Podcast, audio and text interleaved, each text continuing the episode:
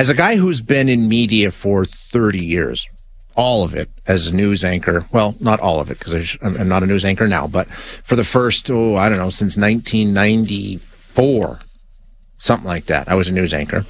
And, of course, now I'm doing this. But it, words matter. It's something that, well, they used to. And this is the point of our conversation. I'm very, very familiar with the terms that media people use far too often, and lots of people hate. Um, the one that gets me, and, and I sort of refused to say it for years, was you'll hear this. You probably heard it today somewhere if you put on a newscast. Calgary or Edmonton is in shock this morning. No. Cal- Calgary's not in shock. A few people in a neighborhood might be a little shaken up by an incident, but trust me, most people in the city have no knowledge of anything happening, let alone being shocked by it. Uh, but there's a long list of expressions like that that news anchors use. And then they become part of what everybody talks about. We just, we sort of, and then they become throwaway, right? And they become nonsense. And the one that our next guest gets bent out of shape about, and rightly so, and makes a really good case as to why we're doing this all wrong, is, and you've heard this a million times, this is the new normal. This is, this is the new normal, right? The new normal. How many times have you heard that? How many different ways have you heard it applied? We use it all the time for any number of things. And that's a problem. Let's find out why. We're going to speak with Arno Kopecky, who is the author of the twenty fourteen Governor General's Literary Award nominated The Oil Man and the Sea: Navigating the Northern Gateway, and The Environmentalist Dilemma: Promise and Peril in the Age of Climate Crisis. He's written for the Globe and Mail. He's written for McLean's. He's written for the Tyee. He's written for The Walrus. The guy's a writer. Arno, thanks for joining us. I really appreciate your time. Shay, I'm in, I'm in shock. Why? You called me. This is great. No, I'm just playing on your on your earlier wonderful uh, critique of, of the whole. I hope all of Edmonton is in shock. You know, I, I grew up in Edmonton listening to six thirty CHED, so it's it's great to be with you today. Oh, fantastic! That's excellent. Glad you're here. Um, and, and you know what? I think this is just it's it's such a great point that you make. And like I say, you know, as a guy who's sort of talked for a living for a really long time, there are phrases that come up. And when you talked, when I saw your piece mm-hmm. on on the new normal, I was like, yeah. This guy's absolutely right. The new normal. We hear it every day. Where did it start, Arno? When did it become part of our lexicon? Yeah, once you look, you see it everywhere, hey? Yeah. Uh, you know, so it's it's uh, it's a it's a phrase that is that I've been seeing for a long time, and, and it's, of course it popped up again this year as soon as wildfire season yep. began. Yep. And smoke was everywhere. So I thought, well, where did, well, yeah, where did, where did things start? Where did this really take root in the imagination? And it turns out it's a very twenty-first century phrase. Uh, you'd hear it here and there through, you know, it's, it's a ready, ready phrase, but it was really, uh, right after uh, the Twin Towers fell in, in two thousand one, right after nine eleven, Dick Cheney, uh, about a month after that, gave a speech warning Americans to get ready for the new normalcy. He called it the new normalcy. Uh, and by that, he meant, Uh, that there's going to be heavy government surveillance, and Homeland Security is now a thing. And, and you know, this is how it's going to be for decades. It's not going to be just a passing thing. And so th- as far as I could tell, that was sort of that kicked off uh, this twenty-first century fetish uh, with our new cliche of things being the new normal. And, of course, from there, uh, it has gone on. You know, it really took root in the, the imagination and became this, this, this low-hanging Uh, uh, acoustic fruit that everybody grabbed for. So it has described everything from, you know, uh, economic inequality to uh, being gay to conspiracy theories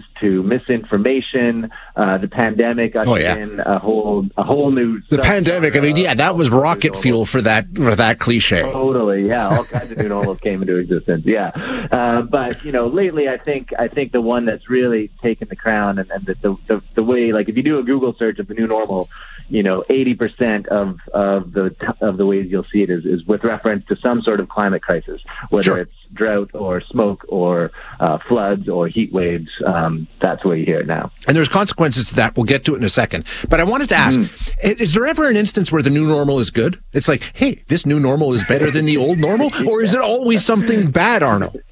Uh, it's always bad, man. Um, maybe someone's using it. I've never heard the new normal being used to describe, like, how low infant mortality is now, or, you know, the fact that running water is clean and available uh, in an increasing number of countries, or, you know, or that humpback whales are coming back. Uh, you right. don't hear the new normal used uh, in happy terms. It's always like, oh, man, this sucks. This is the new normal. Yeah, exactly. Okay, now there's two yeah. consequences that I can see, and, and, and you lay out well in your piece. The one's far more important than the other. So, um, let's deal with the, the less important one, and then we'll talk about why this is really bad. But, but one of the reasons this is bad is because when we do this, and we do it with other things, we, we, we create cliches, and then at that point, it becomes meaningless, right? It's kind of like, oh, well, is what it is. It's the new normal, and off we go. And it, it doesn't mean anything anymore. Yeah, that's right. I mean, I think the, the point of the phrase initially uh, is to sort of startle and, and right. jolt your, jolt you out of complacency and be like, oh, hey, let's notice this previously unprecedented thing that is now happening all the time. Um, and so when it was new and, and, and you know, a bit novel, um, the, the phrase new normal maybe had some, some impact that way, but now it's just a soporific. It does the opposite. It kind of puts you to sleep. You're like, oh, another new normal. I've heard that before. I don't even know what it, you know. Uh, so it, it does the opposite. It, it takes away with the attention from the very thing that we're trying to call attention to. And the, and the more important consequence, and I'll be honest with you, I just had an interview earlier this morning talking about this extreme heat that's going on around the world and how we need to do a better job of adapting to this new normal. And, and, yeah. and that's, that's the bigger concern, is sort of like saying, oh, well, is what it is. Uh, let's just try and deal with, instead of saying, wait a minute, it doesn't have to be normal. That's right. That's right. Yeah, that is my that is my big uh, language police beef that I have with this phrase, is that uh, it, it you know it normalizes the very thing we're talking about. And so in terms of climate crises, um, the reaction then stops being like, hey, let's actually, you know, we could burn less fossil fuels and hasten the energy transition and actually do something about this crisis. Instead of that, you have politicians especially saying, well, it's here now, and it's always the very politicians who denied that climate change was real or a problem or anything, who then leap from denying to just saying, well, I guess there's nothing we can do it about it, so let's just build, you know, dikes and seawalls if you live on the coast, or, you know, hire a few more firefighters.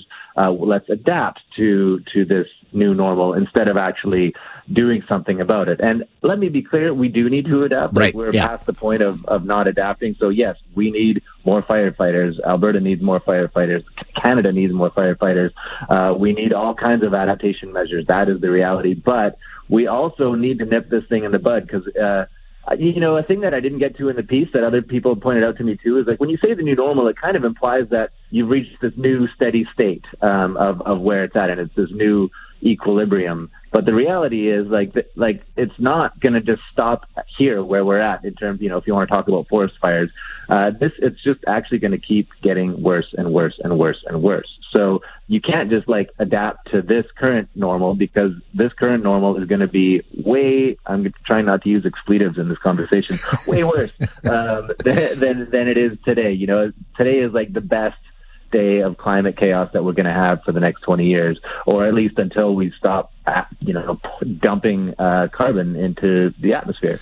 And I know I'm speaking to an Alberta audience, and I know oh, yeah. I grew up in Alberta. I'm an Alberta boy. I, I have no ill feeling towards uh, energy workers or oil and gas workers. I know they power the economy, and they have made this life as good as it is. It has been an exquisite run. Um, but we also now know that there are heavy consequences to all of the good things that came with it. So I think an adult conversation around this at the highest levels would recognize that there are heavy consequences now to all of the benefits that have been delivered. And instead we have people like Danielle Smith saying, well, I think there's arsonists in the woods causing yeah, yeah, yeah. and uh, that stuff. So no, that's my rant. Yeah, fair enough. Which takes us back to where we started, which is we're going to have a conversation. We need to have, like, the language, language that we matters. use around this matters, right? Totally. Yeah. Yes. And I think, you know, really smart people are, have weaponized language for all in all kinds of yeah, ways. Yeah. And I don't accuse people of, you know, I don't think most people who say the new normal are not, do not have some nefarious Um, intent to, you know, promote uh, oil and gas until the end of the world. Um, but I think that that is a subtle effect in many cases. And I do think that there are nefarious people who are exploiting language who benefit from this sort of thing. So I think especially people like you and me, Shay, I really appreciate you having me on, because I think, you know, we're the ones who um, deploy language for a living. Yeah. And it's, I think it's incumbent on us to, to be careful and aware of these things, and, and not to be all you know, I don't want to be the nanny here, but uh, it's it, we can have fun with this and, and play with language and be aware of, of what we're saying, what it means. And it has an impact, absolutely. Arno, great stuff. Thanks so much yeah. for being here.